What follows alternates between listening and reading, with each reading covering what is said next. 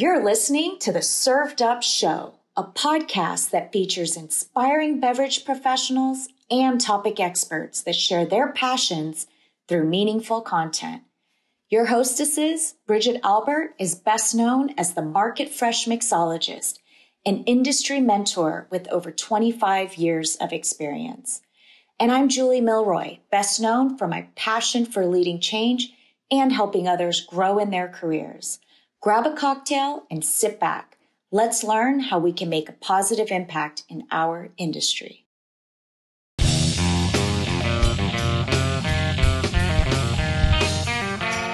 In this episode, Julie and I talk with the beloved beverage industry giants, the king of cocktails, Dale DeGroff, and the modern mixologist, Tony Abou-Ganim. They share with us their beverage industry journeys. We learn all about Dale's new edition of his book, The Craft of the Cocktail, Everything You Need to Know to Be a Master Bartender. Guys, it also includes 500 recipes. Wow. Tony's Helen David Relief Fund that raises money and awareness for bartenders affected by breast cancer. We also talk about Tony's books, Vodka Distilled and The Modern Mixologist. They share so many amazing personal stories and the work that they did to usher in the second golden age of the cocktail. Now, I've known both Dale and Tony for over 20 years, and I can tell you for certain that it is because of their hard work, passion, and drive that we as an industry have layers upon layers of opportunities. And these opportunities just did not exist before the work that they put in. So it is with great pleasure that I welcome you to this very special episode of Served Up.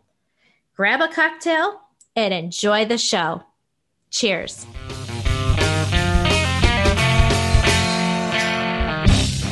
Dale and Tony, welcome to the show. Julie and I are beyond excited to have you on this episode today. We are too. I know I am anyway. I can't speak for Tony. It's always a pleasure to spend some time with some of my favorite people. Yeah, I second the motion. Well, we're truly honored to have you on the show. And, you know, you both come with such wisdom about the beverage industry, and you've made the biggest impact out of two individuals that I know on our culture and on the cocktails that we serve, the way that we're educated, and it really all does return back to the two of you. And so, you know, we would love to know how you began. You know, where did your journey start in the beverage community? And I would love for each of you to answer. Well, I grew up in the bar business. As you know, my cousin Helen David opened the Brass Rail Bar in Port Huron, Michigan in 1937. So my earliest years, I can remember my father taking me into the bar and my uncle Charlie behind the bar and stocking the coolers for him and putting the empty beer bottles down in the basement, having a Shirley Temple, or I guess a Roy Rogers for a guy, and a bag of chips, and just kind of sitting and looking at my uncle in his starch white shirt behind that beautiful bar and the mirrors and the goddess of wisdom and the goddess of knowledge. And so I guess I was smitten with the bar industry at a very early age. But when I came of age, it took my father persuading Helen to make me a bartender. This was 1980. And if we look at kind of the culture of the bar in 1980, it really wasn't that profession to aspire to as a career. It seemed like it was more of that part-time job while you're finishing school or working on your acting career. Helen actually wanted to send me to culinary school to become a chef. She thought being a chef was a little bit more of a profession again at that time to aspire to. But finally she gave in, and my dad persuaded her to, he said, I think Tony will make a good bartender. So she was the first person to put a cocktail shaker in my hand. And back then, and Dale, you probably recall, you know, when someone asked you, so what do you do for a living? And you said, oh, I'm a bartender. And you'd be all excited and animated. And the next question would be, well, what do you want to do? Yeah, I don't know. I'm having a pretty good time being a bartender. Am I supposed to want to do something else? Yeah. You know, so that was my start. Yeah. And yeah, kind of like Al Pacino, I listened to everyone else and thought, well, maybe I am supposed to do something else, but I kept trying to get out and they kept dragging me back in. And fortunately, one day I happened to be in New York City working on a theatrical career, sitting at the bar at the Rainbow Room, and the light bulb went off, and watching Dale and do his thing and his love and for the profession and art of hospitality. And I said, you know, Tony, I think you should just become the best bartender you can become. And that was when I made that conscious decision to really apply myself as a professional bartender. And the whole world kind of changed at that point for me. And it's funny when you really commit to something you love, it's not like going to work anymore. It's, you know, just doing what you love doing. Yeah, absolutely. I remember the first time that I met you, Tony, and was at the Bellagio when it opened, and you had some sort of like a pep rally, I'll call it for better terms, for the whole staff. And you're up on the stage and dropping your knowledge and getting very, very, very inspired. And I remember leaning over to Diane Sylvie, who still bartends, you know, today at the Bellagio. And I leaned over and I said, Diane, I want to be just like this guy on the stage. So I'll never forget that moment. And Dale, same goes for you. I remember the first time that I met you was also at the Bellagio, and we had a cocktail competition, and the first edition of your book, Craft of the Cocktail, had been released. And we were all given a copy, an autographed copy from you as a prize for competing. And this was 20 years ago.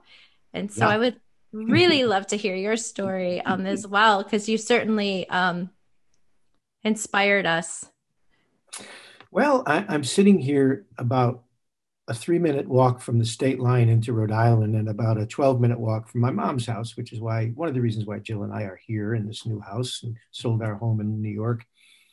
And I'm also about a 5-minute walk from the place where I had my first exposure to alcoholic beverages, Dick's Package Store. My Uncle Dick was in the liquor business, and I stocked the shelves. And it was somewhat of an education. And my next real run-in with alcoholic beverages, my dad was a Navy officer, and his last tour of duty was, well, it was actually in Kenitra, Morocco, but we got tossed out of Morocco by King Hassan II, where he had a little bit of a dust up with President Kennedy. And we ended up in southern Spain at a place called Puerto de Santa Maria. And because we were sort of a last minute addition, we didn't have any room to have housing on the base with the other officers, which turned out to be a really good thing because I lived in town. I lived in one of the towns of the Sherry Triangle, Puerto de Santa Maria. And I was a teenager and way too young to drink in the United States, but managed to tie one on in Jerez, Spain. And that was my first exposure to actually drinking alcohol. And it was rum and cokes with Bacardi, when Bacardi was still made in Cuba, because this was in the early 60s when Franco was still in power in Spain. My next real exposure, of course, was coming to New York. I mean, I was at university studying theatrical arts like Tony, and we entered a play into the Yale Drama Festival. And the festival was covered by the New Yorker magazine critic, Brendan Gill, a stately old gentleman at the time, who went back to New York and wrote up our little play, as the best thing in the festival. I went right back to the university in the middle of my junior year on the dean's list, packed my bags, and moved into the Sloan House YMCA on 34th Street. Sure that I was going to be on Broadway boards in no time. Well, I was exactly right, because at no time have I ever been on a Broadway stage. I found out in about 30 seconds, the only place where you wanted to be in New York was in the bars. I mean, right in my neighborhood there at 34th and 8th Avenue, there were a number of bars up and down the avenue, and, you know, very nicely placed, because they had these places called Criollos, Chinos, y Latinos, where you could get dinner for about $1.50. And then the steam plate Irish bars, where you could get dinner for about $2. That was the premium plate. and you could get a beer for 50 cents. So I spent a lot of time in those kinds of bars, but the bars really called to me. I mean, while I was in New York, I ended up working in restaurants, first as a dishwasher, then as a waiter, and then eventually as a bartender in a really nice place. My first job, well, actually my first job was in Gracie Mansion, because I was a waiter in Charlie O's, which had been a Joe Baum restaurant, but had been purchased by a guy named Peter Ashkenazi, a terrible restaurateur, but his daddy was really rich because he was in the garment industry, and he gave a lot of money to politics. And so Mayor Beam was the mayor, and so his son's restaurant got to do all the catering up at Gracie Mansion.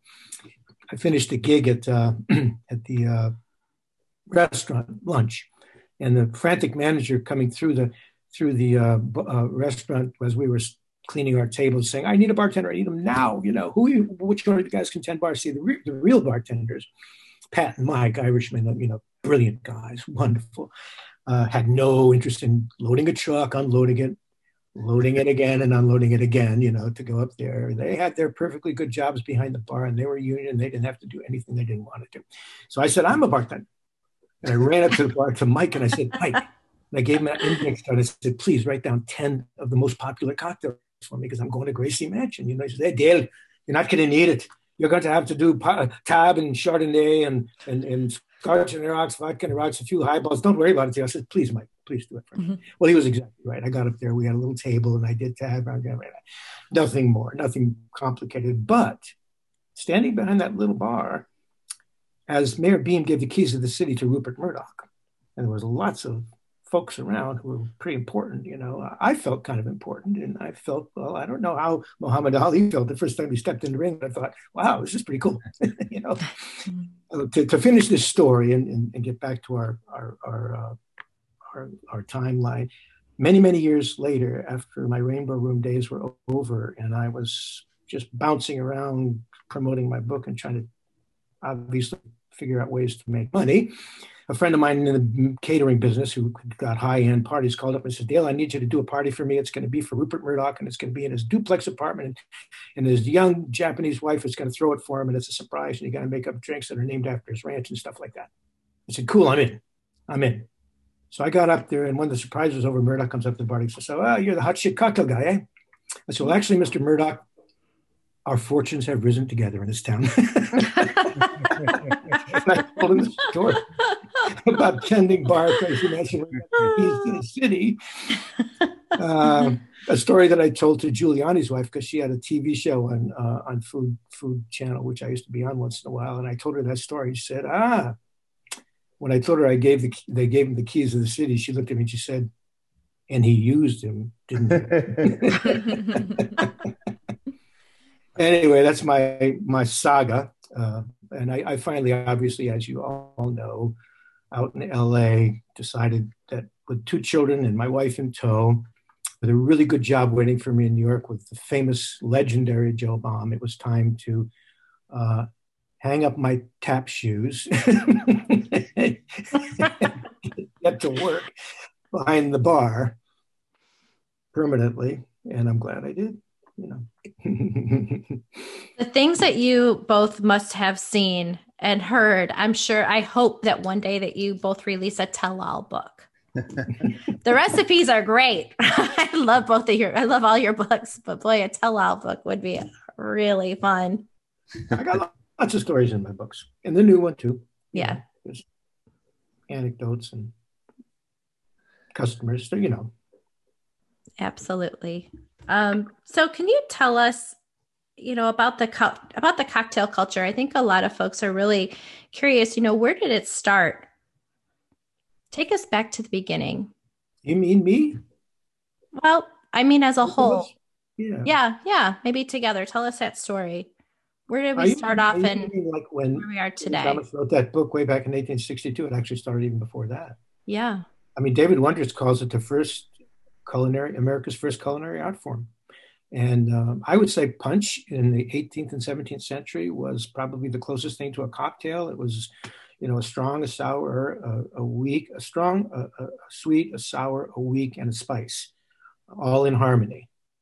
And that sure does describe a few cocktails that I know of, you know, and I think they were made in bowls, but eventually when they came to the United States, we kind of extrapolated backwards to the glass and made our punches single serve because we were ornery and wanting things the way we wanted them, you know. But I would say punch. What do you think, Tony, as the very sort of beginning? Sure. I would think punch probably all roads lead back to a bowl of punch. I like to look at a more modern time, kind of what we've experienced. Obviously, the prohibition decimated our profession, our, livelihood and the art of the cocktail. When I started in 1980, there wasn't a lot of focus placed on cocktails. There wasn't a lot, it was the classics, that martini, the old fashioned, hopefully you could get a good old fashioned. But there really wasn't much of that creativity being placed on new cocktails and really celebrating the art form. There also wasn't Google, so you couldn't push a button and get 100,000 hits on the aviation. You actually had to get an old book, which, fortunately I had access to a few old books, but really didn't put it into play until the mid-90s. Like I said, after I moved back to San Francisco in 1995 from New York and meeting you, and I was all excited and fired up with this new passion and drive for the profession. And even then, you had to do your research and discover some of these cocktails, and then trying to find the ingredients at that time still was difficult. I remember when we opened Bellagio and wanting to do the casino cocktail, and this was 1998, and trying to find a bottle of maraschino liqueur and a bottle of orange bitters was impossible.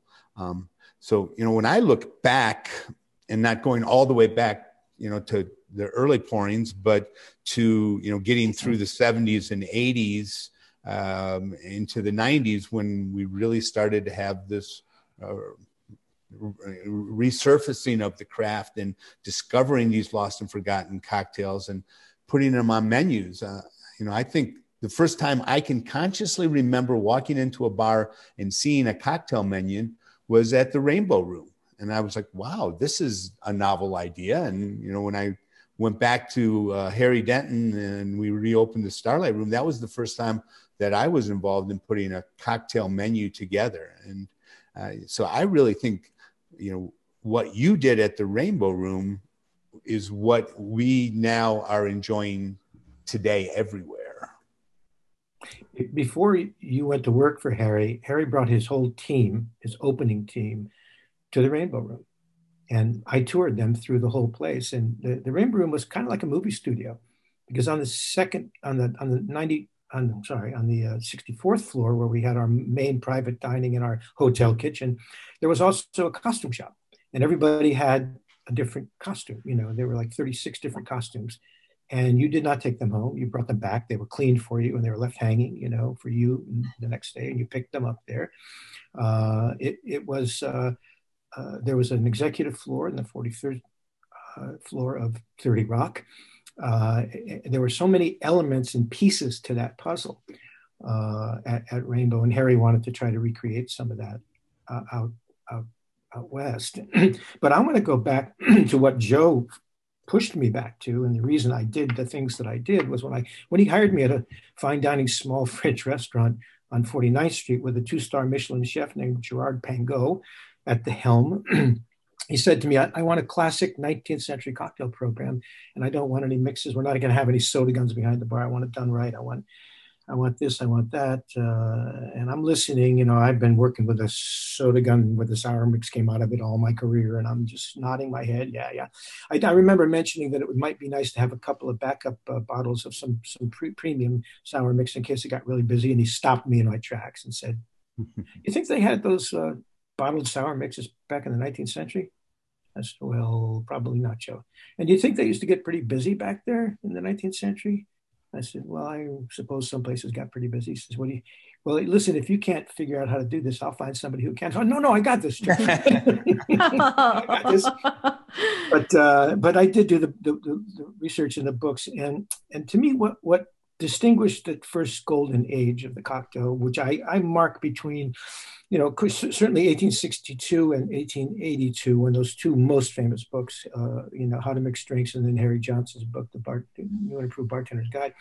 When I think of the moment when Harry's book came out, I think that sort of demarcates the beginning of the golden age, in my opinion, because he actually lays out how to open a cocktail bar in the first 100 pages of that book. It's a stunning sort of essay, and in great detail, you know.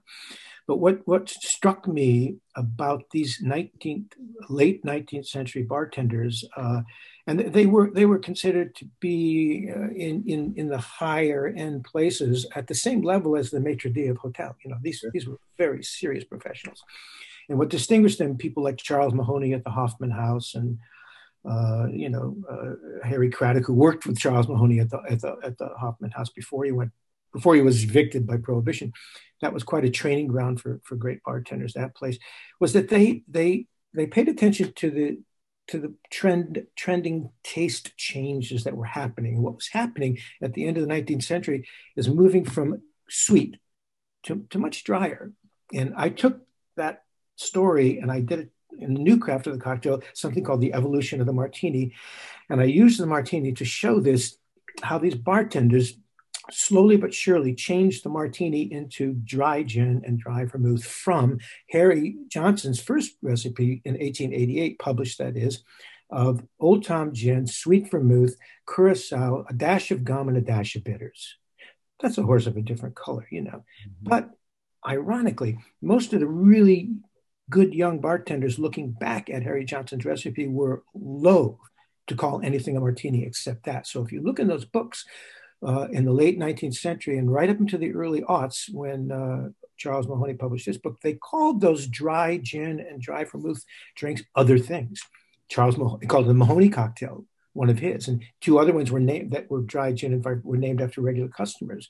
The famous book right before Prohibition in 1917. I'm trying to remember the name of the author. He actually published, and by the way, these were all 50-50 martinis starting in 1888 and going right up to Prohibition, 50-50. Okay. You know, and then when right before Prohibition, he still wouldn't do it, this author, he called it the 50-50 cocktail. It was only after Prohibition that we actually would call these dry drinks martinis. Mm-hmm. Are you thinking of Hugo Esselon? Yes, it was Hugo Esselon. Yeah, that's the guy. That's the guy. Go ahead. Oh, no. One of the terms that you said was gum. I think that there's a lot of terms from the early days of bartending that maybe our listeners are not that familiar with today. Can you maybe just explain gum arabic is the substance that if you melt it down and mix it in with sugar, it gives it the sugar a smooth and silky consistency, you know, and it was sugar was kind of a little bit different in the 19th century. It was a little bit more raw. There was a bit more molasses content, you know, it wasn't as processed as it is today. So I'm sure the gum gave it a silkiness that it needed, I'm sure, you know. And it does today. If you made an old fashioned one with gum, it adds that beautiful silky texture and mouthfeel that's really quite lovely. It doesn't really affect the flavor, but to your point, Dale, I like to use a raw sugar in drinks like that, in swizzles, in my old fashioned. I still do. Yeah. I use a lot of demerara syrup. You know, gum arabic, by the way, is the full name of the stuff that we're talking about. Do you feel that any of those trends came full circle where you went from sweet to dry? Because there was a period where it was all about cosmopolitans. And that's what happened in the new millennium. Mm-hmm. I published the martini in that with dry gin, sweet and dry vermouth, a dash of my bitters, and a spritz of absinthe, which was really going full circle back to the beginnings of the martini, you know. I think that has happened. I had my first 50-50 martini, not after I read Hugo's book, after I went to Pegu Club. Arjie Saunders put it on her menu. You know? I think that might have been my first time with a 50-50 as well, yeah. And I think there's so much misconception around what a dry martini is. And I think a lot of it too was the way we treated vermouth back in the day when it was living in the speed well with a speed pour on it, and it had been there for 6 months, and family of fruit flies. Super gross. Yeah. I mean, who wants 50% of that in there in anything, you know? So I think as we started to realize to treat vermouth, aromatized wine, as a wine and keep it fresh and keep it refrigerated. And now all of a sudden, wow, the light bulb goes off and you have this wonderful, delicious drink. More vermouth, the better. Yeah, I think the martini, every two generations got reinvented, basically, you know. It seems, you know, because what happened at Prohibition, the dividing line, is it went immediately from equal parts to 3-to-1. And it stayed at 3-to-1 to 2-to-1 right up into the 50s when we had the Cold War, and then it became 8-to-1. Right. And we had the nuclear weapons hanging over our head, and we needed a stronger drink. What's 15-to-1. Yeah. So what's the COVID martini? We're going back to 8-to-1. Can we double that recipe? Maybe triple it? Just need a straw. I don't know. Yeah. I'm in. I think maybe the 3-martini lunch is coming back right after COVID is over. But a 3-martini lunch with a 50-50 cocktail is a lot easier to handle. You know, you think back to the Thomas book. He has something called the Fancy Gin Cocktail, which in my opinion has the architecture of a martini. It's mostly gin with a dash of gum, a dash of curacao, a dash of just dashes and splashes, you know, but no vermouth, because he didn't have vermouth in that book, that 1862 book. And that was a strong drink. The martini in 1888 was a much softer gin drink with half vermouth in it, you know, than that gin, fancy gin cocktail of Thomas's. Right. Maybe it's just what the times call for, right? Sometimes we need a stiffer drink than other times. Yeah. Well, that's true. You know, that's what he published that right in the middle of the Civil War. That's true. Strong drink, the country is coming apart. That's very true. That's very true. Can you tell us a little bit about your thoughts are around prohibition in this country, and maybe what that looked like for our industry, for the bartenders, and what we were drinking? Tony, you want to start? Sure. Well, you know, I like to narrow it down to bitters.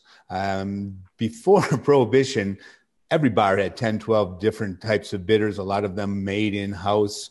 And once we went out of Prohibition, it seems like bitters were one of the things that did not survive Prohibition. And even when I started in 1980, most every bar had a bottle of Angostura, but it was even rare to see Peychaud.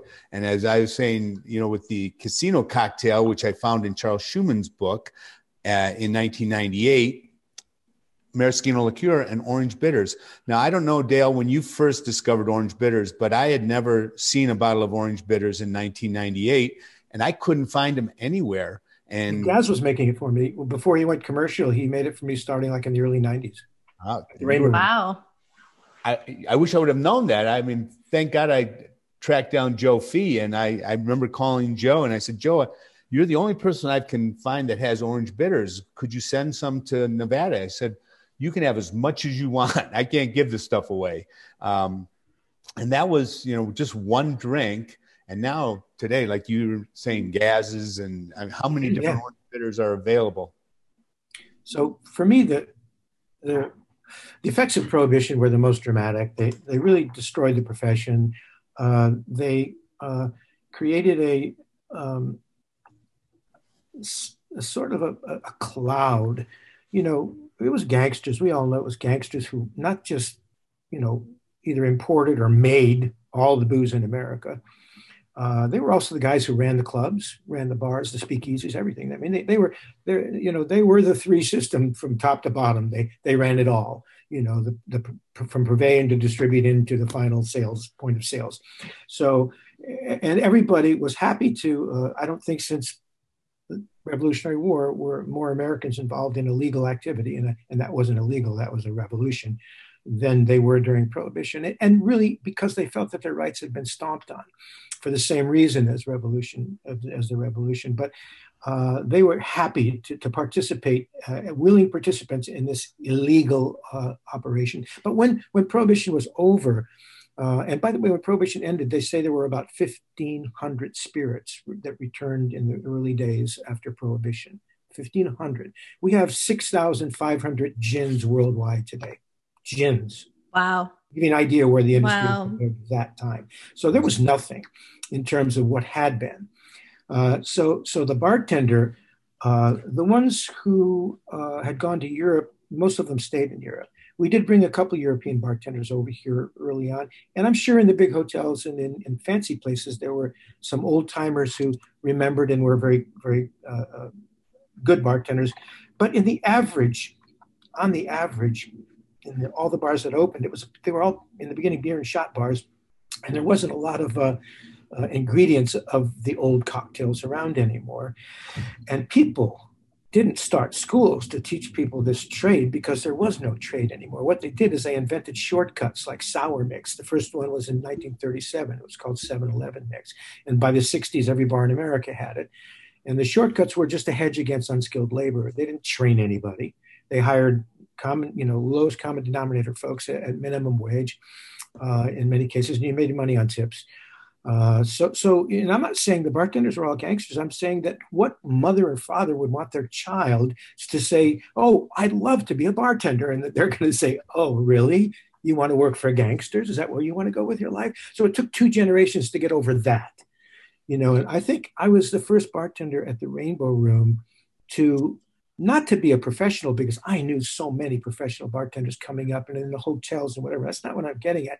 I was the first one who kind of made it okay for young people to go into it as a profession, that say this could actually be a place where I could spend my life, because they saw me on TV, they saw me on the Today Show, and they said, what's this guy doing? This is so cool. I'd like to do that. It became very culinary, Suddenly people were saying, oh, it's okay if it's on the Today Show. Oh my God, So Prohibition was a disaster for us, and it took decades to get over it. It made a lot of money for some people, it was part of this early 20th century that just destroyed food and beverage in this country for 70 years. It wasn't until Joe Baum in the late 50s opened the Four Seasons restaurant, La Fonda del Sol, that people started thinking about the culinary side of the business as something fine again. Because we were in the era of convenience after the wars, processed food, powdered food, canned food, TV dinners, Tang. And everybody was thrilled with that convenience. We really lost our way. Yeah. And Joe early on who led us back to that, along with many, many other people as time went on. What do you think this COVID era is going to do for the industry? What do you guys think is going to happen in the next 20 to 30 years?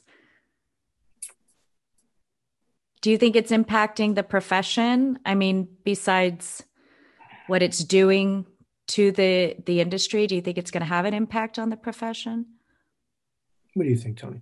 I can't see how it couldn't. It's just the longer this goes on, we're a very social people. We're beings that we need to be social, and the longer we are forced to kind of hibernate, to quarantine, to be, alone, I think it's going to be, people are going to have a harder time getting back to it and being comfortable in that environment. The bar is a place where it's welcoming, it's social, it's that kind of environment that you want to be in. But, when you walk in and there's plexiglass dividers between seats, if you're even able to sit at the bar, and people are, wearing masks, and, I don't know. I would like to say that one day we'll snap our fingers and go back to crowded bars and people having a great time and big smiles on faces and hugs. And but I don't know. I don't have a crystal ball in that one. But boy, we need to something needs to change because I don't think we can continue to go on like this. Well, I'm a little more optimistic.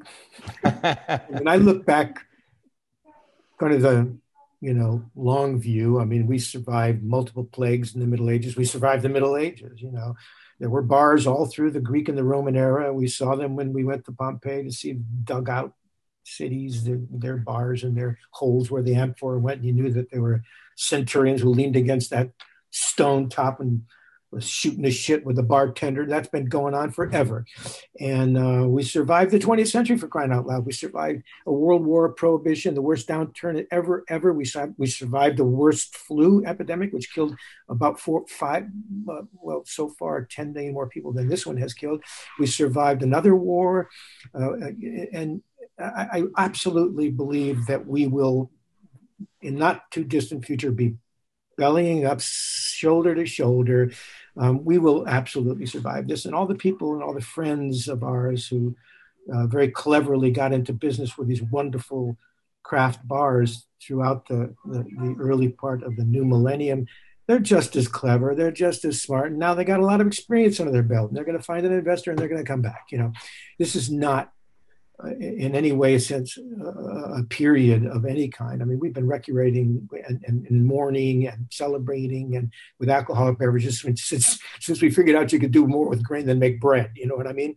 It's not going to go away. I'm glad that you said that. I'm glad you had a cheerier outlook than my friend Tony.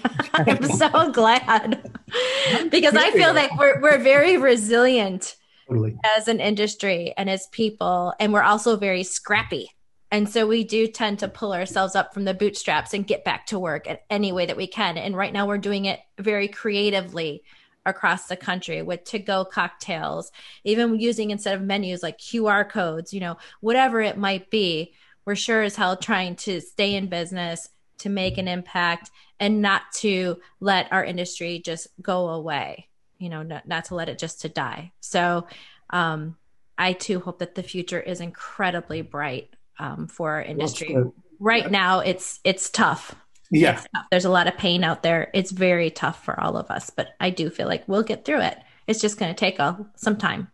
I watched a Diageo workshop before we did this today, and it was actually coming from Amsterdam, Tess Posthumus, who has the Flying Dutchman bar and another bar in Amsterdam, and a guy in Singapore who has a really wonderful bar. We're talking about what they're doing, and what they're doing, of course, is bottling, canning, and shipping out cocktails to their general public, you know, and how. And the whole seminar was all the clever things that they're doing to promote this business, you know. And I was just incredibly impressed with the creativity of the way they're marketing it, you know, the way they're delivering it, and how they communicated with their clientele through social media, and all the little perks, you know, throwing in little bites and little crackers that they make in house, all this wonderful stuff, and the sense of humor they have, that, you know, that the hook that they use to grab people to order their first can or their first bottle of this stuff. And I just thought, well, wow, these guys they've got it. And of course they're doing the same thing in New York, you know, they're doing the same thing everywhere. I mean, our friends, Julie Reiner at Clover Club is doing it, you know, she's doing small and 750 selling them right out of the front door, you know, it's great news.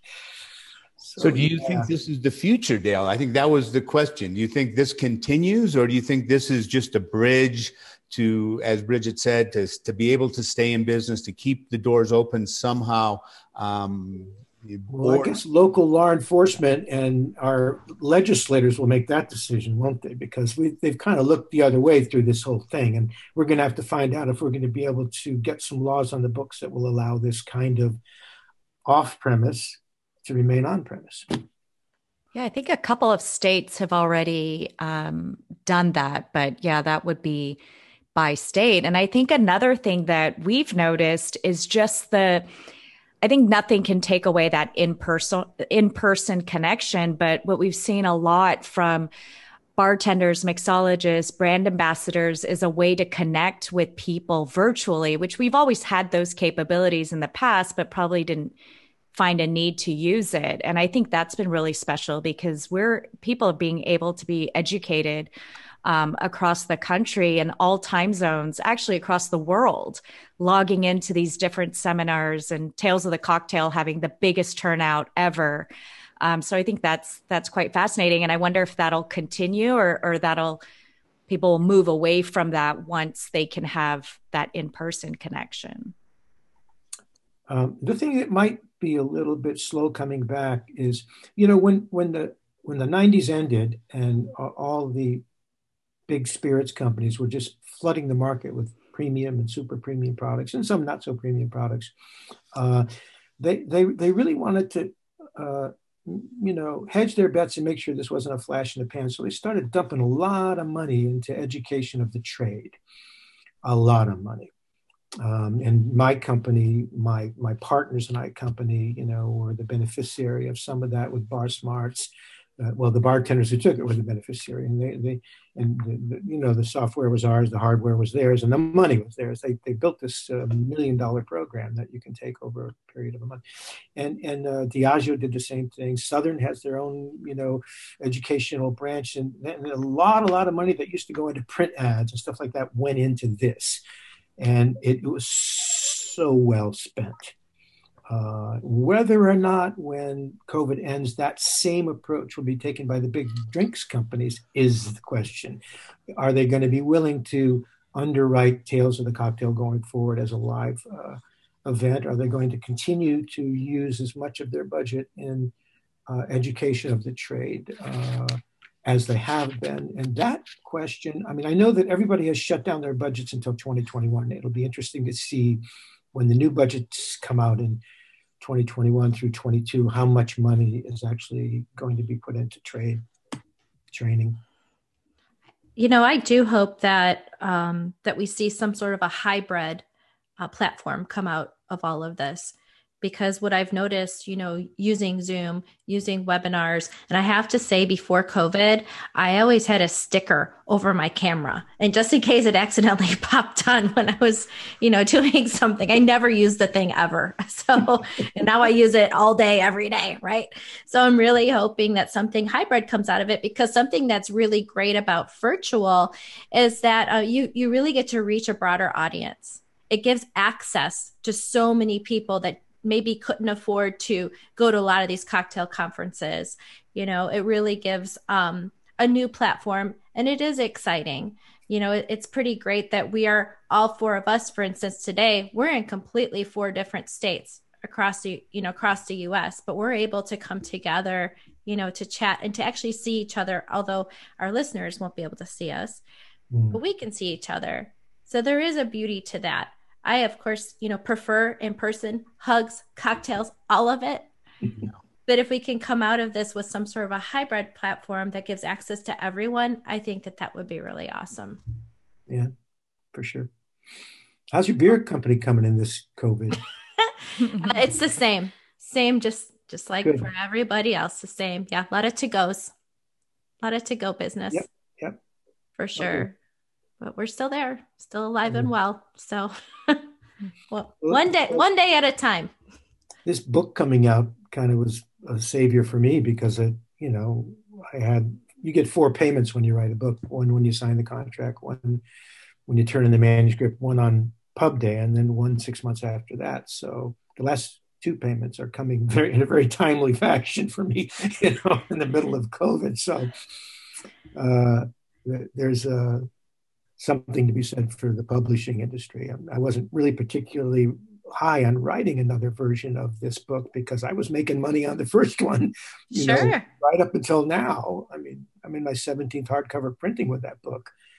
And I didn't think I'd go there because the book came out on the eve of 9/11, you know. It went in the can on the eve of 9/11, and I couldn't even comment on 9/11. And of course, New York was a ghost town for 18 months after 9/11, and I didn't know whether anything would happen.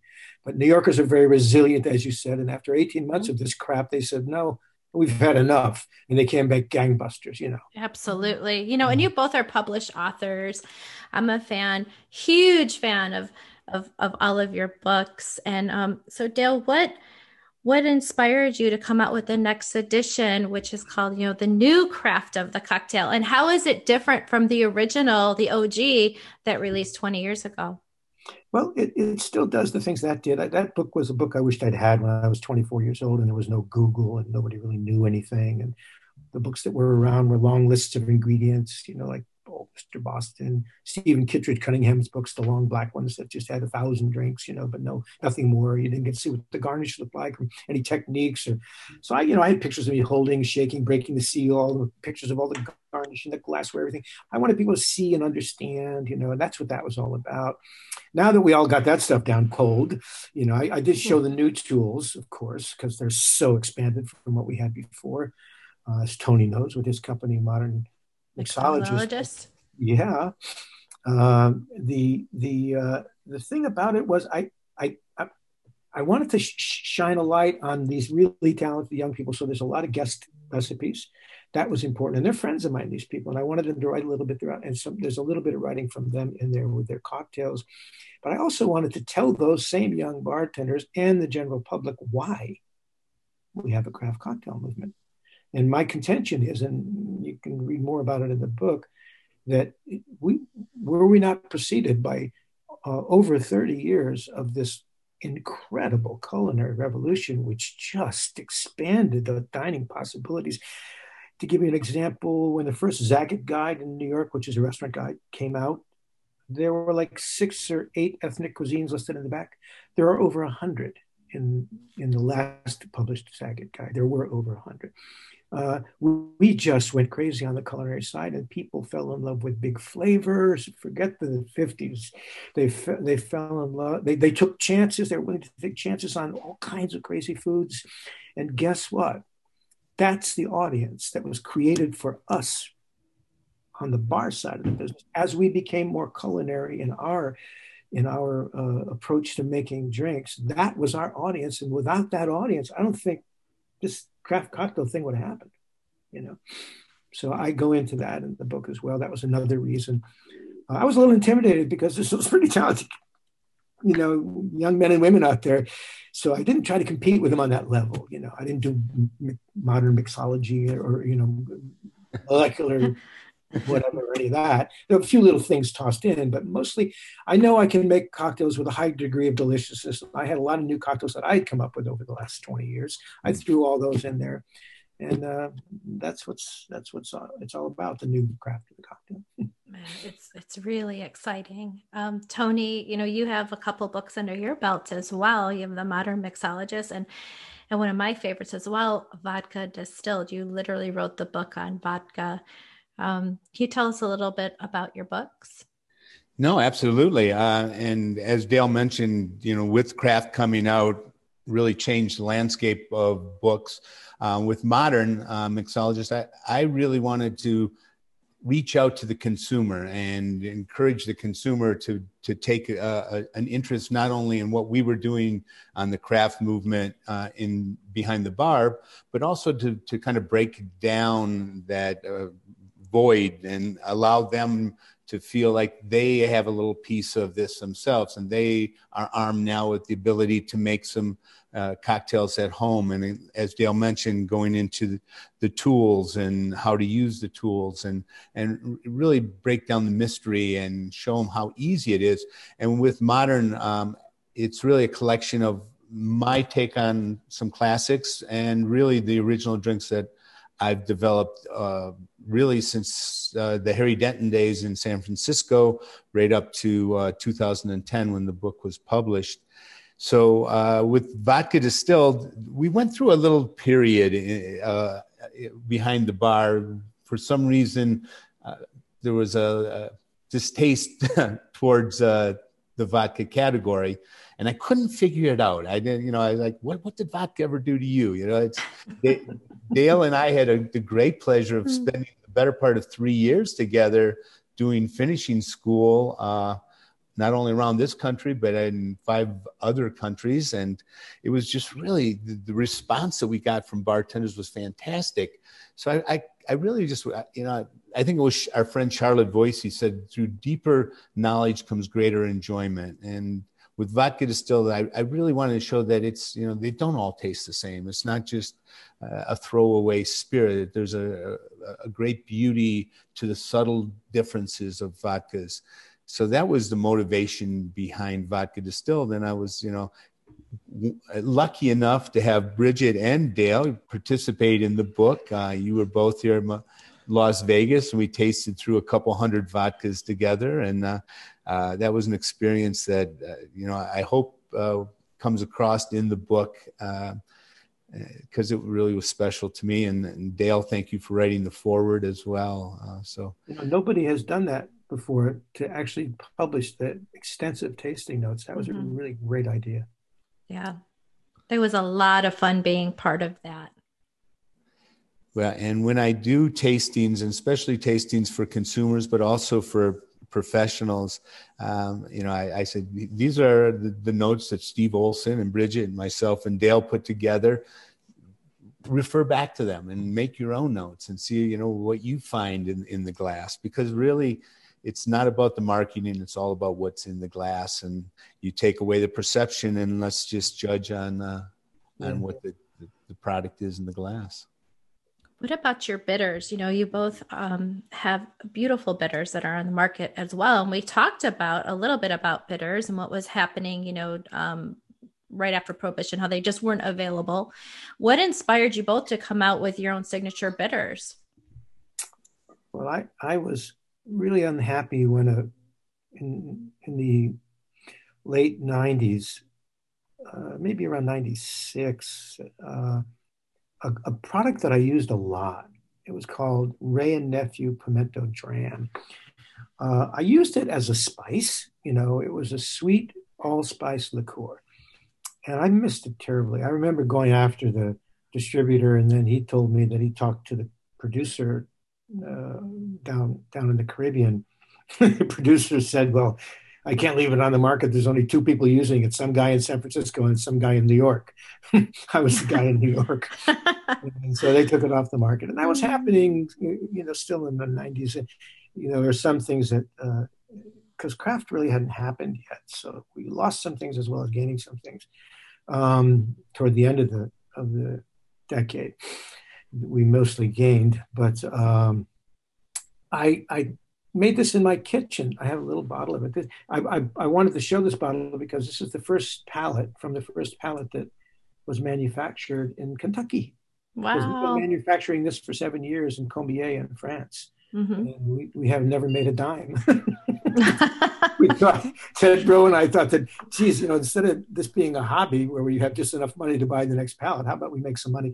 So we did switch all of our production, and Ted oversaw that. He's our master distiller. And I'm very proud of what they did. I tasted it this week. It just came. I just got my samples. Oh, amazing. Better than what we got in Combier, I think, And it's where Gaz's Bitters is made also, in Sazerac down in Kentucky.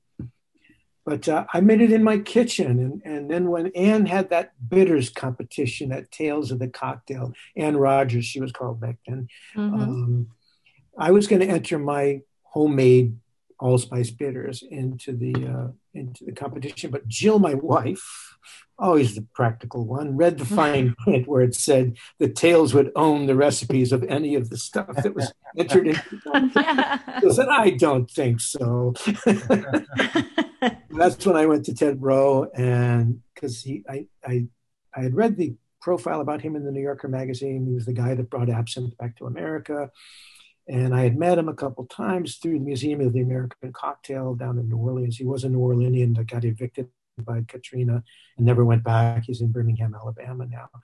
And I sent him my sample from my homemade product. And I said, can you make this commercially? And he said, sure. And that began a year and a half of samples going back and forth. Wow. And then about 6.5 years ago, we went into production in Combier, because that's where he owns two stills in that distillery and makes his absinthe. By the way, Combier, if you ever get a chance, I highly suggest that you visit this distillery. It was designed by Gustave Eiffel in the 19th century. It's one of the most, it's a work of art. Wow. Well, hopefully when I'm allowed to leave my hometown. Yeah. I haven't really been allowed to go to Europe now. I haven't been past my driveway in a long time, but it sounds like a dream. It sounds very dreamy. Can you tell us, with your bitters, what flavor of pimento is? The reason I called it pimento, and my wife got mad at me for doing that. She said, everybody's going to think it's peppers, Yeah. Well, here's what happened. Way back in the 17th century, when the South America and Central America was being colonized. The Spaniards saw in what is today Venezuela, the indigenous peoples grinding up these big black, what they thought were peppercorns. In fact, they were allspice berries, but they called them pimento because that was their word for pepper. But John Ray, a botanist from England, was also down there grousing around, taking samples back home with him to work on in the lab of stuff and find out what it was and what it could be used for. And when he got to the allspice berries, he ground them up. And when he started to enjoy the aroma and fool with them in different ways, he realized that they're locked in this little thing was cinnamon and clove and nutmeg. And he said, oh my God, this is like all spices together, you know? And in the English language, allspice stuck. And in the Spanish language, pimento stuck. Well, I was inspired by pimento jam liqueur, so I thought I'd call it pimento bitters, but I always know if it ever gets a critique, because I remember one critique of my bitters where the guy said, I really love Dale DeGroff bitters, and boy, those pimento peppers come so strong. Oh. I'm like, oh, okay. I don't think so. But that's the story of pimento, yeah. How are you using them in a cocktail? How do you suggest our listeners use them in a cocktail? I used the dram in sort of tiki fruity drinks because those are always kind of a little too sweet and they needed some toning down. And this is the bitterest bitters on the market, believe me. I almost encourage bartenders not to taste it, but to do this, to smell it and understand what it is. So I actually started playing with it then with other things. And the first thing I started playing with it in was the Manhattan, which inspired me to do that Manhattan tasting that I did all along. I remember that. Mm-hmm. And I put 5 aromatic bitters into a generic Manhattan. And each one of those bitters with a couple of drops. So each one of those Manhattans with a couple of drops of bitters was completely different, running the gamut from very, very dry all the way up to sweet, you know. And so I said, gee, these bitters, you know, they make a fabulous dry Manhattan. And then I started playing with them in other stuff and realized that you could put them in bouillabaisse because they have that anise note. You could put them in Royster's Rockefeller for the same reason, you know. I dashed them on stuffies, stuffed clams and things like that, or clams casino. And I think they're much more versatile than I originally intended, you know. That's amazing. I'm going to start putting mine on everything. Just like you said, on oysters, on popcorn. That's a condiment. Yeah, why not? Right next to my Tabasco, put them together. Tony, you know, same question to you. You also have bitters on the market, the double barrel chicory pecan bitters. Can you tell us a little bit about what inspired you to create your own brand of bitters? No, absolutely. But before I do, I just want to comment. The first bottle of Dale's bitters that I got, I don't remember, Dale, if you remember, we were in Charleston with Charlotte, and we were doing a food and wine festival there. And I was using their Monkey Shoulders Scotch malt. And a lot of Bobby Burns recipes don't call for bitters. Occasionally you'll see it, but I tried it with your bitters and it makes an absolutely beautiful Bobby Burns. And it is so subtle, you know, without the bitters and then a dash, it just elevates it to another level. I'm a little embarrassed now, Tony, because there's a take on the Bobby Burns in my new book that Naren sent to me as his cocktail. Oh, really? And what he did was he put my bitters in it. And I'd forgotten about it. Oh, wow. You guys ripping me off. Yeah. But still to this day, when I put it on a menu, I include your bitters. And if I enjoy one at home, I need another bottle because the only one I have is signed by you and I refuse to open it. But I was contacted, maybe 4 or 5 years ago by Greg Wilson from Wilson Wilson in Indianapolis. And he said, you know, what do you think about collaborating on a bitters? And I was like, Greg, the last thing the bartending world needs right now is another bitters. We were inundated with bitters. And he said, well, we're doing something different. I've got a couple old whiskey barrels and I've been aging some coffee, some chicory coffee, and let's play with it. And so he sent me some samples and I could see something there. But so again, it was a back and forth for about a year because they have to sit in these whiskey barrels. And then we finally, you know, came up with the chicory pecan bitters, and it was something that was unique that I hadn't seen on the market, and it works beautifully with rum. And we were just at the time opening Libertine Social at Mandalay Bay and doing a lot of swizzles and using a lot of different rums. And I found that the bitters work so beautifully with aged rums. So to Dale's point, kind of that tiki Caribbean feel, and it really works beautifully. Not my favorite in a Manhattan, but I do like it a lot in an old fashioned. And today, you know, we have Highlands and Hearth in Detroit at the Renaissance Center, and our house old fashioned, we bought a barrel of Knob Creek single barrel. So we went down with Bobby G, our buddy Bobby, and we tasted barrels and we bought a barrel. And this bitters with that whiskey makes the most amazing old fashioned. And it's our #1 selling drink there, to the point where we're probably going to need to go down and buy another barrel. So hopefully we get through this, we can start traveling, because we need another barrel of Knob Creek. I think Julie and I would like to be on that trip. We should all go. We should all just go. Absolutely. We'll crash at Fred's house, have dinner. Dale's in. Dale's in. Absolutely. What changes are you seeing right now in our industry? Well, besides the fact that, you know, we're doing, we're being as scrappy as we can, but what changes are you seeing in our industry that you hope will be evergreen, that will last? Well, I really think that these to-go cocktails, canned cocktails, bottled cocktails, I think people are able to, like they can take food to go, take the entire experience and take that cocktail experience home with them. I foresee that continuing, and hopefully, as Dale mentioned, a lot of states will get on board and make this a permanent thing. You know, I think things are going to kind of go back to a simpler way. I'll be curious to see what the back bar looks like in 2 years, 3 years, you know, if we're going to have these great selections to offer our guests. I hope so. You know, I'm curious to see what's going to happen with all the micro to small distillers that have opened up. They're so dependent on craft bars and bartenders to really embrace their brands. I think today people are probably drinking more than ever, but I think it's probably more of the established brands that people are picking up at Lee's Liquor, as opposed to searching out these more esoteric brands. So I'll be curious to really see what's going to happen in that environment. I hope it, I mean, because as Dale alluded to, there's so many products that on the market today, so many wonderful products that are being produced, and a lot of them being produced by smaller producers. We'll see if they, how many of those can survive and thrive through this. I hope, you know, we go back with a greater appreciation of the hospitality that we are so accustomed to providing and enjoying in this industry.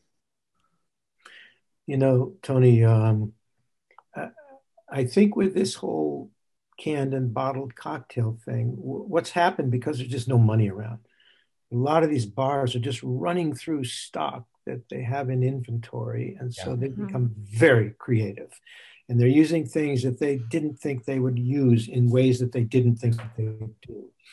And I think it's been an incredible learning process to see people that don't have money to buy new stock using all the old stock and using it in clever and tasty ways. So yes, I agree with you. There's going to be a simplifying. I think that the business part of the craft cocktail movement was the weakest, you know, in terms of the setup and the business plan. And, you know, I'm not saying that people didn't write good business plans, some did. But the attention to details like inventory and shrinkage and all that stuff, I think will become much more organized and much more controlled post-COVID. And I think you'll see inventories at bars they'll be carrying dollar value inventories will decrease, I think, just because the experience they've been through, which means people with really good spirits are going to have to be a little bit more competitive in the way they market them, you know, to these bars. I do believe that the craft bars will be back strong and bigger because they're realizing that speakeasy is not a good business plan. Right. And by the way, Tim, you and I were fools to start making something that you sell in drops in the beginning. What ounces, huh? Ted and I are working on ounces. Anyway, I think that that'll. I don't think that the creativity and the culinary applications and ingredients that have found their way into the glasses will go away. I think that's here to stay. And I love that. And I think also there will be more attention in now that they're building new bars, as the old bars are 70% of them may not make it. I think when they make that workbench, you're going to see workbenches that resemble garmanger stations a little bit more than they ever did before because of all the new culinary ingredients that we have to store under refrigeration and in different ways. Mm-hmm. I just see a lot of, and I think the business plan of small bites and cocktails will become even more prevalent as people try to get back into business. Mm-hmm. No, I've always preached and loved the whole concept of the aperitivo, you know, the aperitivo hour, that gathering, like you said, small plates, lower ABV cocktails, just kind of celebrating the end of the workday and leading into the evening plans. But we haven't really embraced that. I think, you mentioned the great place in New York City that Naren opened, really celebrates the aperitivo hour. Oh, Dante. Oh, I love Dante. Great spot. I think you're right. I think it's that type of entertaining, smaller plates, meet friends after work, recreating the happy hour in a social way. Like I said, I think we really need to be able to bring back that social interaction in the bar environment, that puts a smile on my face when they. So, and you're right about the not making any money. I think I've gotten one check, and I said, "Go ahead and just make a donation to the Helen David Relief Fund." And so, my one drop at a time. Love it. What advice would you both give to somebody that is not yet in the bar industry, but does aspire or maybe considering wanting to become a professional bartender? What's that advice you'd give to them? Well, my advice has always been kind of based on my own personal background, and that is work with and learn from great bartenders. I've had the great honor from starting with my original mentor, Helen David, in 1980, to working and learning from great people. Harry Denton, we talked about, and Dale, I know, has spoken about Joe Baum, and I think that we've almost lost that. Harry was such a character; he was such a great host. Didn't work behind the bar, but made the bar that environment where people wanted to be. Said, "I can build a beautiful stage, but it's the actors that bring it to life every night and make people want to be there." The art of the host, of the great maitre d', the people that bring people in. Work with and learn from great bartenders. I've taken things from Dale, I've taken things from Jack Slick. I've taken, little things, how I whipped the cream for an Irish coffee, when I worked at McNally's Irish Pub, so it floats just perfectly. All these little things, it doesn't happen overnight, and I'm still learning. Never stop learning. If you stop learning, you stop living. I love that. Yeah, you stop learning, you stop living. There's this wonderful cultural shift also happening in our industry, and, beyond the bottles, beyond the bar space. And that really is the people. And, what we're seeing all over social media and the conversations that I personally have been having as well with our friends in the industry, really across the country and internationally as well, is that inclusion that is happening more now than ever before. whether it's with the females behind the bar, you know, the LGBTQIA, or even the Black community as well. We're seeing this really beautiful support and outreach happening within our community to really to raise each other's up more now than ever before. And I really want to get your thoughts on that and maybe some insights on what we could be doing better as a community and how you see us coming together. Well, I one of the awards now in most big cocktail competitions, like Tales of the Cocktail, or like the 50 best bars, one of the awards has become Best Bar Team. And you know something, when I started tending bar in the middle of the 70s, there were no bar teams. There was a register at that end of the bar and a register at that end of the bar, and you did not touch the other man's register. As a matter of fact, in a lot of these joints, especially the Irish places on the east side of New York and other cities, these old dudes who ran these for 40, 50 years, but when I got to town, these were bars that opened after Prohibition. The bottom line was a really, really important thing. And, they'd say to you, what happened to you Saturday night? Phil ran like $2,900 on his register and you ran 1,900. What's going on, man? So this wasn't a team. This was a competition, Yeah. And, the fact that in the new millennium, there has been this coming together, this crowd rise mentality of assisting bartenders in need, people without insurance, because, historically, the only people that got insurance were the big hotel bartenders, period. Maybe the big clubs that were in the hotel unions. Other than that, you're on your own. And to see the kind of reaching out that's happened with the Helen David Foundation, with Speed Rack, with just regular bartenders coming together for our friend at Zigzag when he had to have a heart transplant, and come together and raise in a matter of 2.5 weeks, $250,000. I mean, worldwide, I've never seen anything like it in my life.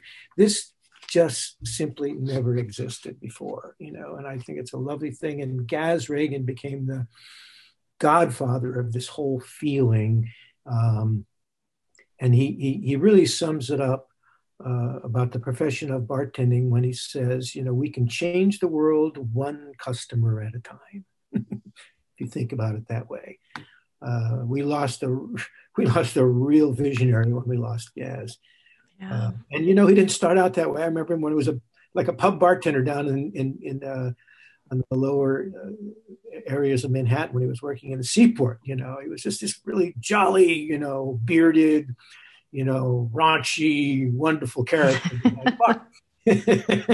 And when he had his bout with cancer and beat it, he seemed to come out the other end a changed person, in the sense, not that he was different at his core, he was still a wonderful bartender, but, looking at life in a different way, as people do when they've had a brush with death. And we all benefited from that, Absolutely. I mean, God bless Gaz. I think it's somebody that we all missed. I know I miss him terribly as well. And it's had such a beautiful impact on bringing people together in our industry, and always really seeing the brighter side of things in a very comical, sometimes raunchy way, as you just said, Dale. Yeah, amazing human. Yeah, I love that concept of really talking about the bar team, because as a customer, when the bar is operating as a team, there's a really good flow and a good energy, and I think that's the best description of an equal, diverse workplace, is when everybody works as a team. That's great. Yeah, I think my first interaction with the concept of a bar team would have been with Harry Denton on Stewart Street, where it was just like going to a sporting event when you showed up at work and you were in the locker room and you were getting suited up and prepped and ready to go into battle, because you knew you were just going to be hammered for the next 8 to 10 hours. And everyone had everyone's back. And, you know, it was truly teamwork from the bartender to the bar back, who was really the captain, because without a great bar back, you were all of a sudden you're treading water because you're out of vodka and you don't have any ice in your well. It was that beautiful ballet behind the bar that was so well orchestrated. And it was funny because when I got to Bellagio, when I got to Las Vegas and I got into that union environment, and I was like, wait, I don't get this. You don't take care of these customers. You only take care of these customers. Though that's not your section, and you don't split tips, and you're not, you know, it's not a team. And to your point, Dale, yeah, everyone was very much, this is my job. This is my shift. These are my 6 stools, and you don't come into my area. And I was like, how can you work like that? You know, your guest suffers because you're not, you know, maybe you're busy and he needs another drink. And it took a little getting used to. And I've since always, to this day, you know, it's about working together as a team. And well, you know, you changed Las Vegas, Tony, because I remember coming into the Bellagio all those years. That was a team. That Bellagio team was a definite team. You know, you had a lot of people. I had a lot of people at the Rainbow Room. I had to have a team just to survive. You know, I hired 34 bartenders when we opened that. And you probably hired twice that, you know. Maybe that. 6 or 7 times that. But 6 or 7 times that. Yeah. So without a team, you would have been just completely, you know, out to sea. And I think that there are still bartenders from the early days of Bellagio who are moved on to other places that miss that camaraderie that existed at those bars and at that place. There's still a lot of them left there that didn't leave. And, you know, a lot of my team members at the Rainbow Room when the Cipriani's took over, they didn't go. It was a really good union job. Why should they? They kept that teamwork among themselves, you know, even though the owners were not really able to help with that. They were the opposite, actually. I mean, I can tell you just being on part of that team, part of Tony's team for years was he really instilled a sense of pride and passion for the craft of bartending that I know that I can speak for us. We just didn't feel prior. We just didn't have that installed in us until he really taught us about the tools and about the bottles and about the cocktails and told us so many stories that we were able to share with our guests and got us so excited that we really kept each other very honest behind the bar as well. Like, hey, you put too many bitters in that. Or, I mean, we drove each other crazy. And then when we would see Tony coming, you know, through the casino, I mean, I remember getting on the phone and being like, Dorothy, the eagle has landed, meaning Tony's in the house. Your ship better be right. He is on property. He might come by. You know, your glasses better be polished. Your uniform better be clean. Your nails better be done. I started doing my nails because of Tony Abou-Ganim.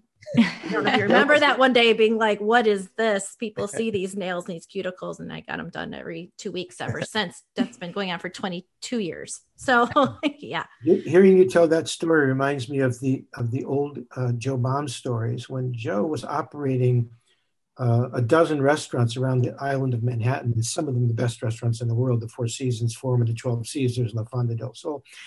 You know, when he walked out the door of one restaurant, the maitre d' was immediately on the phone. He's coming your way. Yeah, we set out the bat signal, right? You need to know. And we would love it. But I have to say, Tony would come behind the bar and he would polish glasses with us. You know, he would always help. He'd always help bus. I remember him rolling up his sleeves. And I think for you, Tony, and, you know, was it just, you just really love the craft so much and would, you know, we weren't afraid to jump back there and help and to speak to the customers and to really be truly a part of the whole experience. Well, I would say that, you know, I've been very blessed with my career, but, you know, it has taken me away from being behind the bar. And I think at the end of the day, it's that interaction with the guest, being behind the bar that really fulfills that, scratches that itch, if you will, of what makes being a bartender so special. So I love everything I get to do today, but I don't love anything more than being behind the bar. And even if It requires polishing glasses just to be back behind the bar, because that's where I feel the most at home. And there's no substitute for that. I love that. Can you tell us all about, I know that you're definitely a bartender at heart, and you do a lot of great humanitarian work for so many. And I would love for you to tell us about your Helen David works and foundation. Well, thank you. 10 years ago, I wanted to do something for the industry and to keep Helen's memory alive, because she instilled so many life lessons to me that, and one of them was, she was very philanthropic. She always gave back to the community. She was known as the First Lady of Port Huron. Churches, hospitals, softball teams, somebody's kid needed a new pair of shoes. I mean, Helen was there. And she had beaten breast cancer twice in her life, back when it was rare to beat breast cancer. And she was she was a big advocate towards the cause.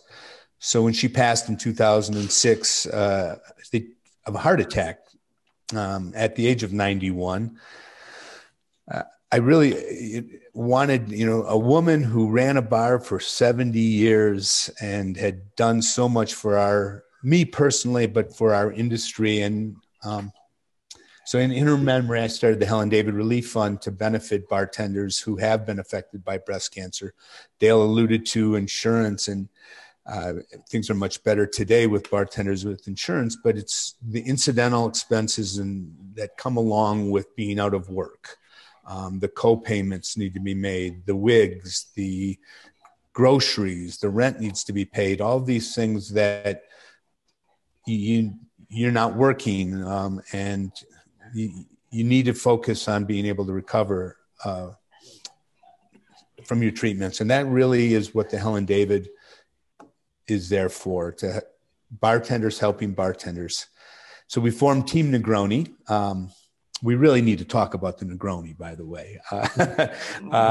But we formed Team Negroni, which is our bicycle team. And we encourage bartenders to not only raise awareness and funds for the Helen David, but also to take care of their own personal health and well-being. And for me personally, being out on my bicycle, not only physically it's wonderful, but, I get to ride out in Red Rock and it clears my head, and I'm just, I out in fresh air and sunshine, and just have that time for me, and encouraging bartenders to really look at their own health and well-being, as well as helping those less fortunate. So I want to get everybody on their bicycles and ride with Team Negroni and raise some funds for the Helen David Relief Fund. Hey, Tony, I'm holding up a menu from the Rainbow Room from 1988. I want you to look right between the Moscow Mule and the Old Fashioned, and tell me what you see. The Moscow Mule. Oh wow. That's amazing. So folks, it says Negroni. I know you're just listening, but. It's a Negroni. Wow. But you know what happened? I took it off in 1990 because people didn't like Campari, and we didn't have any Campari for beginners. Aperol wasn't in the country yet. Right. And I was making the mistake, because I was learning, and boy, let me tell you, that was a very short learning curve at the Rainbow Room, and you needed to get yourself in gear.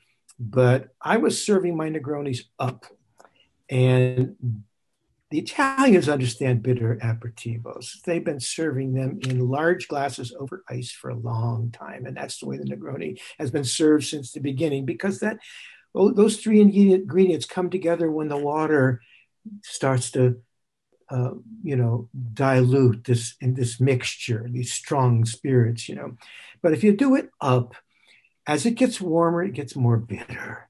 And it's not the way to serve it to an American. And that's what I did. And I couldn't give it away, and it was 1/3, 1/3, 1/3, stirred, chilled, nicely cold, and put it in the cold glass, but they wouldn't go for it, It was a different time, a different place. Mm-hmm.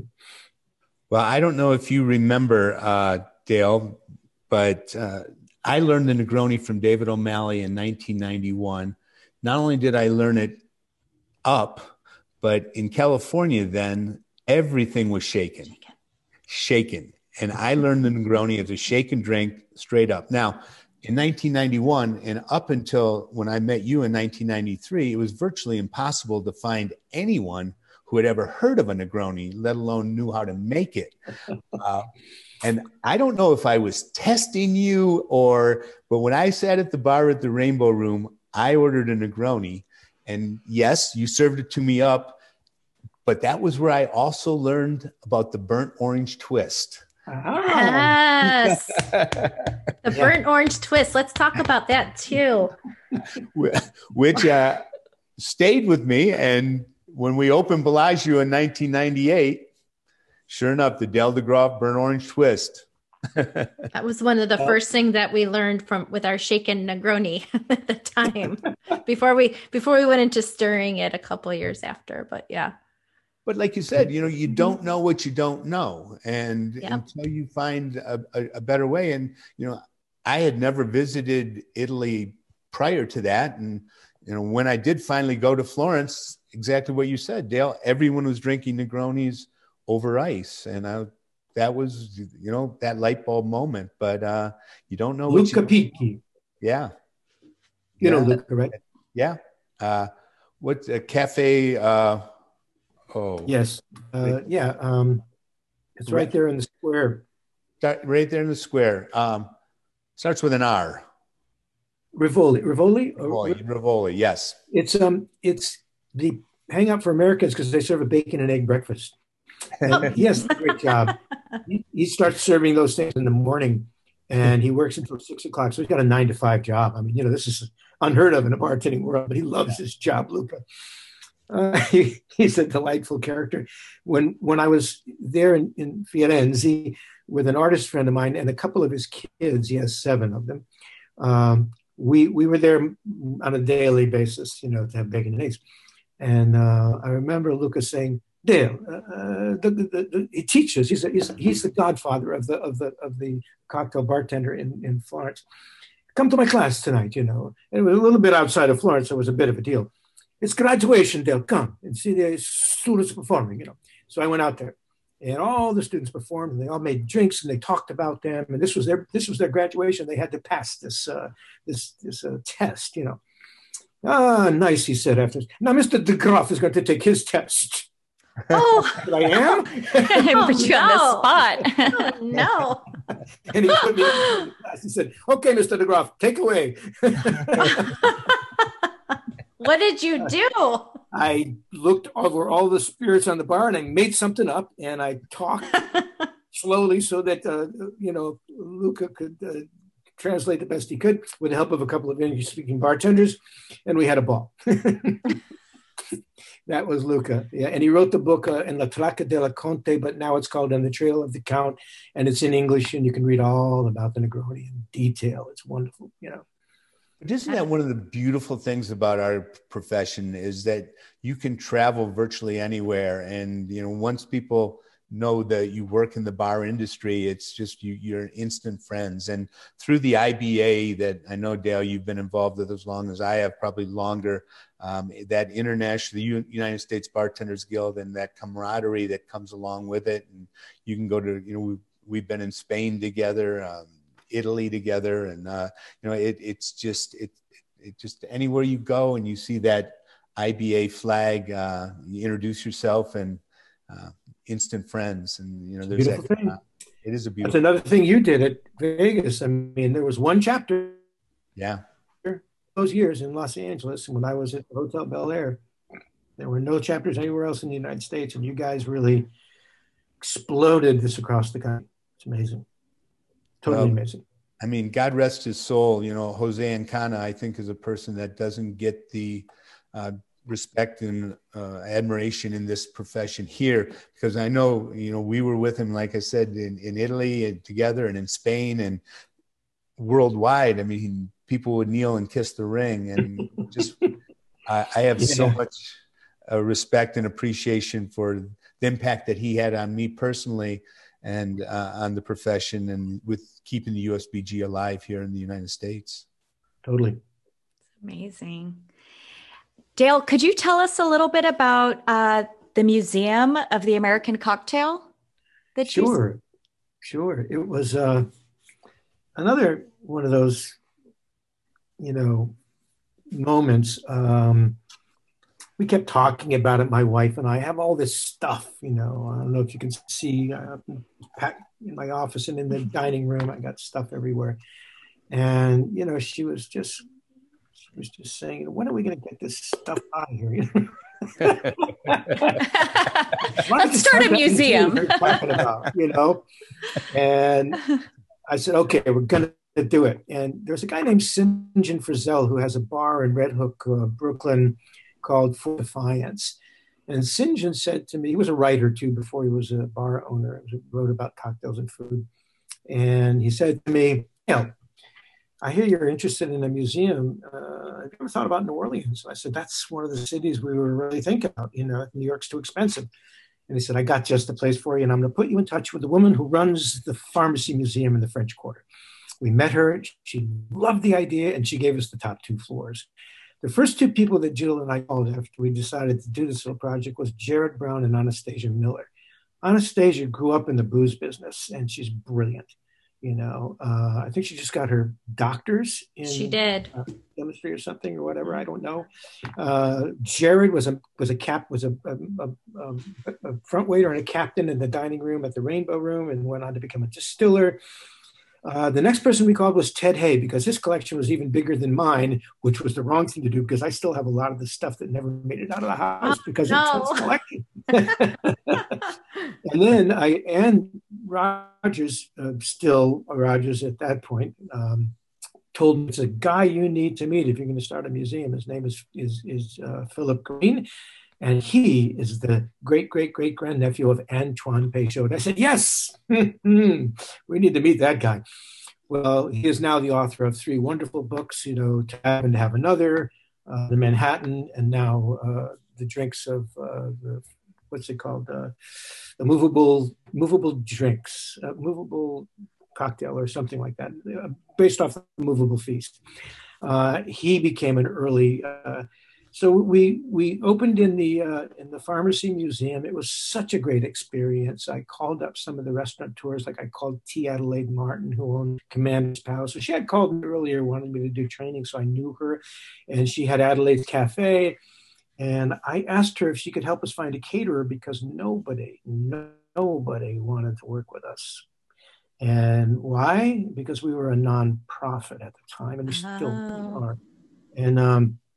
And it got right down to the wire, and I hadn't heard from, I called her a couple of times, nothing back. And I thought, well, you know what we're going to do, guys?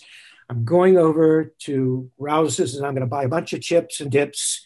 And we got lots of really cool cocktails, and that's going to be it, you know. So we're setting up in the, you know, how the New Orleans buildings has this pass through, and then there's this big garden in the back. It used to be where the carriages went in. Mm-hmm. Well, that's where we were having the party, in that big space, which was beautiful gardens behind the building that the pharmacy museum was in. And we're setting up, and then this truck pulls up out front, and these Crescors, four of them, start rolling down the alley towards us. Four chefs in toques and about six waiters. And I'm going, oh my God. And there's T. And I went over and said, T, we can't afford this. We're working on a shoestring here. And she said, don't you worry. This is all going to be part of the welcome and hello to the Museum of the American Cocktail. And I got up when I spoke and I said, I don't know what they got in the water here. I got to tell you, this is one wonderful welcome that we got from, you know, the city and the restaurateurs of New Orleans. And that was the beginning. 9 months later, Katrina hit. Mm-hmm. And it was 3 months before we could even get back in the city.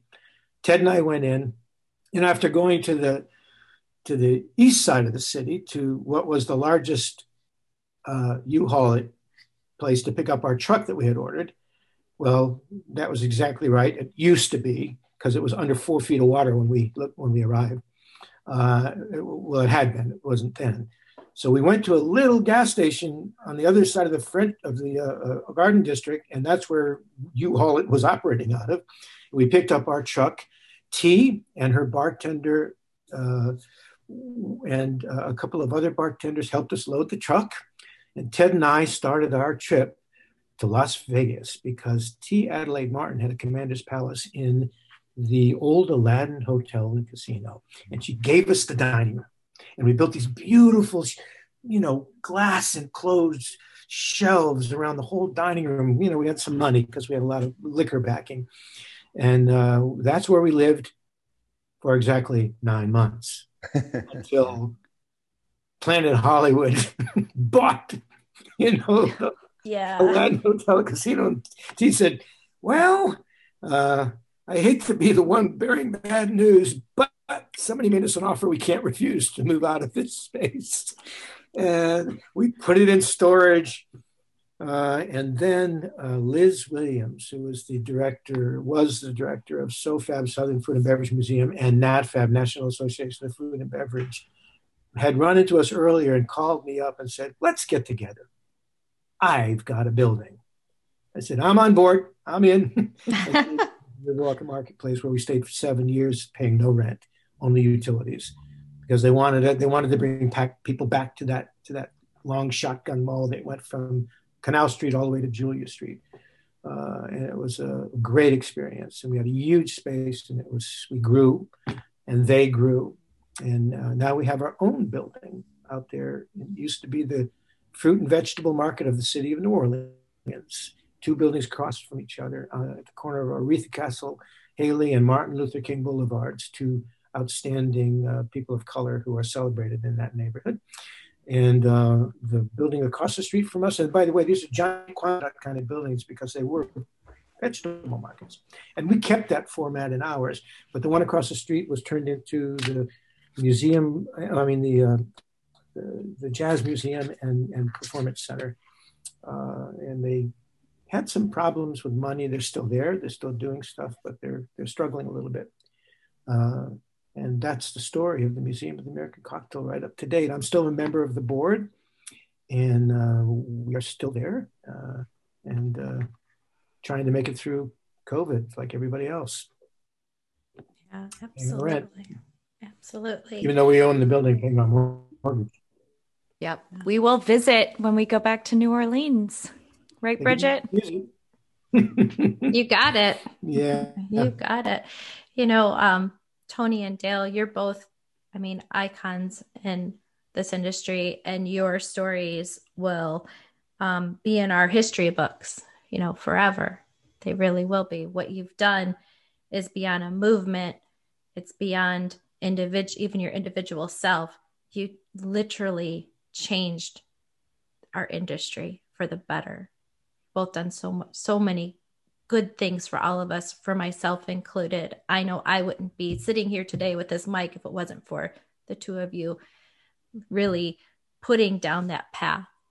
And I know it wasn't easy. And I just want to tell you both, I appreciate it, me personally, so much, all that you do for our industry. And what I would love to know from the both of you, from each of you, is what do you want our history books to say about your legacy?